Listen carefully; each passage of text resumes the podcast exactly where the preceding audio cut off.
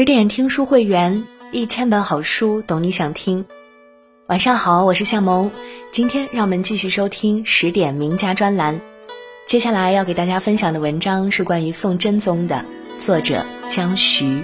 一起来听。书中自有黄金屋，书中自有颜如玉。这两句鸡汤味的诗句，相信很多朋友小时候诵读过吧。它的作者就是生来就拥有黄金屋、颜如玉的一个人——宋朝第三位皇帝宋真宗。在宋朝三百多年历史、十八位皇帝当中，宋真宗似乎没有特别出彩的作为。他没有像宋太祖那样开疆建国，也没有像父亲宋太宗那样完成统一大业，更不像后来的宋徽宗那样才情卓绝。他爱好文学和书法。出名的作品似乎也就上面两句，相较之下有点平庸，却因为狸猫换太子、澶渊之盟这些事，让其一生充满争议。解读宋真宗的过程中，我不禁想感慨一句：做个好人难，做个好皇帝更难。皇后即梦，皇子降生。宋真宗不是神童，却有一个充满传奇色彩的出生。《宋史》中记载，非常梦日轮逼己，以居成之，光耀变修，精而悟，遂生真宗。宋真宗的母亲是元德皇后。有一天，她梦见太阳向自己逼近而来，就顺势用衣服前襟托住。那一刻，光芒四射，身体透亮。李氏惊醒过来，很快诞下皇子。除了上述描述，《宋史》中还有其他相应描述，而且更加神乎其神。后梦已居成日，有身。十二月二日生于开封府地，赤光照室，左足趾有纹，成天字。说宋真宗出生时，室内充满红光，左脚上还有一个天字。宋真宗从小聪明，姿容出众，平日与宫中孩子玩耍游戏。他爱做战阵之状，还自称元帅。武将出身的宋太祖马背上打下大宋江山，很喜欢这个英锐的皇侄，于是将他养在宫中。当时宋真宗未满八岁，读书学经，看一遍就能背诵。宋太祖驾崩后，宋太宗继位。宋真宗是宋太宗的第三个儿子，又非皇后所生，论资排辈，皇帝的冠冕轮不到他头上。不成想，大哥赵元佐疯魔而亡，二哥赵元熙无极暴毙。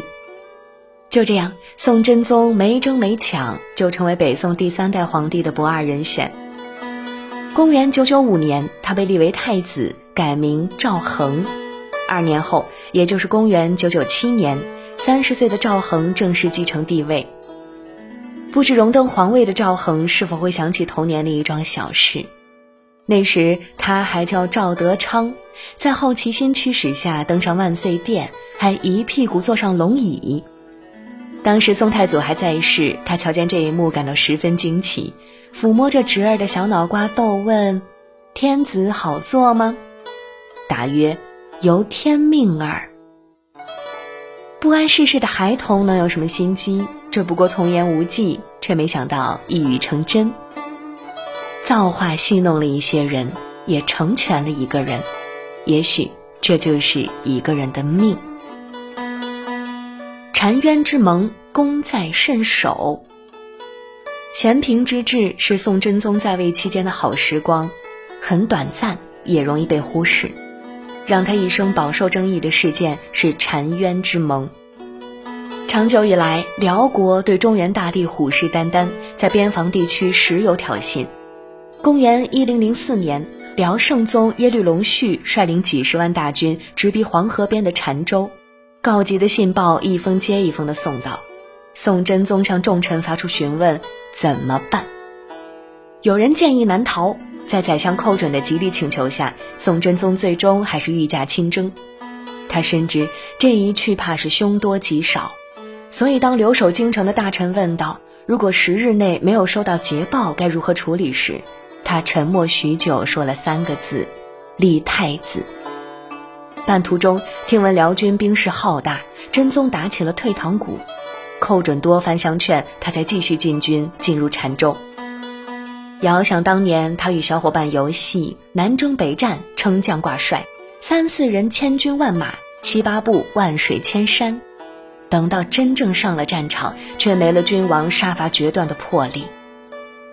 后来辽国军队人困马乏，疲于作战，萧太后提出议和，真宗派大臣曹利用出使辽国。出发前，他叮嘱曹利用，如果实在没有办法，给对方百万也行。曹利用完成和议，盟约规定宋辽结为兄弟国，宋每年给辽三十万，这就是历史上著名的澶渊之盟。当真宗因为停战转忧为喜时，臣群中传出不同的声音：“城下之盟，春秋耻之。”后世有人认为他怂，也有人说澶渊之盟伤害性不大，但侮辱性极强。但也有人认为这是很明智的决定。北宋重文轻武，到宋真宗时，军事战斗力和宋太宗时期比弱了不少。虽然前期取得了一些胜利，但如果继续打下去，后果难以预测。如果用钱能解决问题，换取两国长时间的和平相处，也未尝不可。而且当时北宋还是很有钱的，这三十万岁币好比是一位亿万富翁的零花钱而已。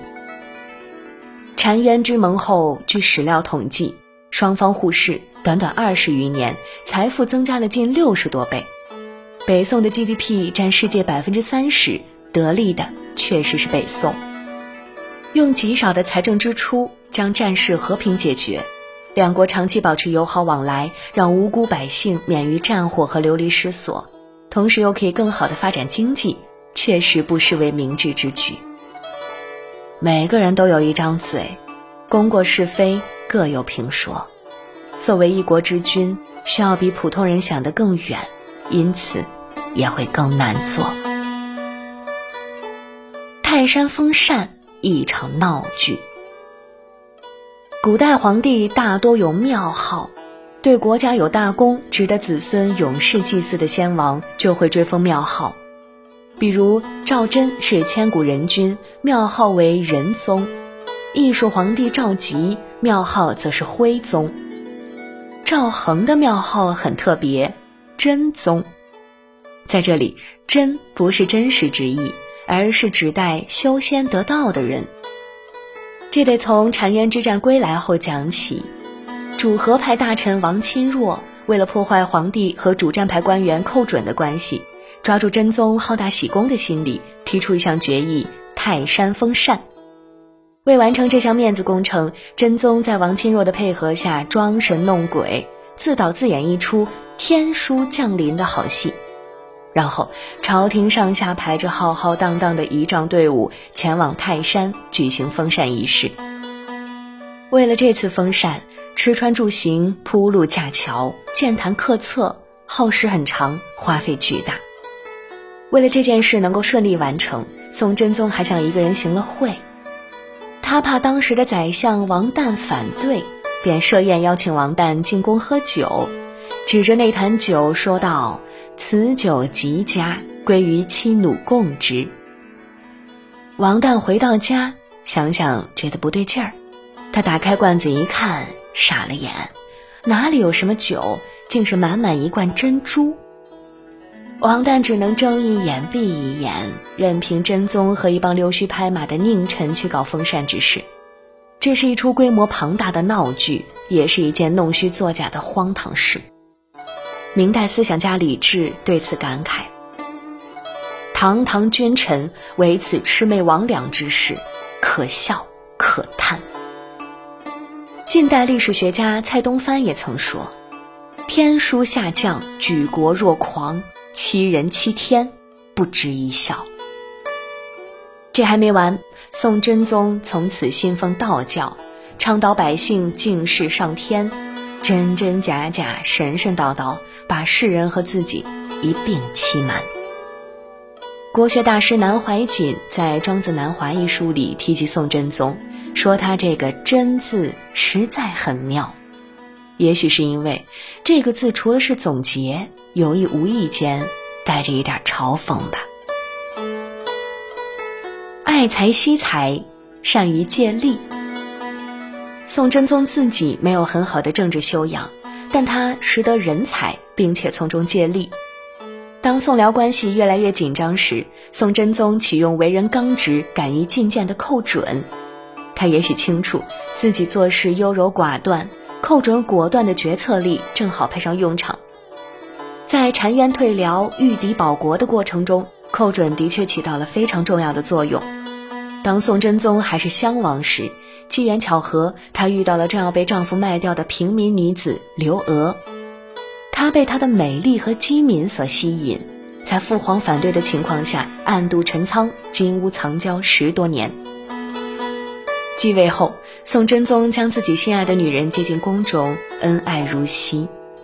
刘娥身为女流之辈，不像别的妃子那样只知儿女情长、争风吃醋，她对政事很有见解，能在真宗犯难时提出建议。宋真宗信任刘娥。力排众议，册封她为皇后。她从此成为贤内助，将后宫打理的秩序井然，还帮忙决断朝廷政务。后来真宗驾崩，身为仁宗大娘娘的刘娥亲自摄政，以雷霆手段辅佐年少的先帝，将大宋江山手持下去。所以不得不说，宋真宗在识人方面独具慧眼，不为身份所限，也不被美色所惑。他还求贤若渴，想去临泉访问高士大儒。有人举荐了隐居乡野的杨浦。宋真宗仰慕杨浦才名，多次想授官任用，遭拒后，索性命人把杨浦请进宫。杨浦失明在外，真宗让他现场做一首。杨浦不想做官，便说自己并不会。真宗不信，让他念一首亲朋送行时赠予的诗。杨浦便以妻子之由念了一首诗，借此含蓄表达自己归隐山林的意趣。更休落魄贪酒杯，且莫猖狂爱咏诗。今日捉将宫里去，这回断送老头皮。宋真宗不笨，听完大笑，放他回乡，还表示以后不再强迫他出来做官啦。作为一国之君，宋真宗惜才爱才，懂得尊重别人的意愿，不强人所难，行事颇有人情味儿。生来天子命的宋真宗，其实并不想做平庸的皇帝，他希望国泰民安，繁荣昌盛。他也为之上下求索，日夜忧劳。澶渊之盟后写下的几句诗，便是他的心声。我为民忧切，庶居暂醒方。精佩明夏日，利器迎秋霜。锐旅怀中结，群凶窜北荒。坚冰消巨浪，轻吹即家乡。既好安边境，何同乐小康？不管怎样，北宋时期。城市里的凤箫声动，玉壶光转；边境地区的魑魅魍魉，铁骑哒哒，早已风流云散，化为诗词里的风景和史书中的千古人物。明明灭灭，是是非非，功过成败，任由后人评说。好啦。今天的故事就和你分享到这里，更多美文请继续关注十点读书，也欢迎把我们推荐给你的朋友和家人，一起在阅读里成为更好的自己。我是夏萌，感谢你的收听，我们下期再见。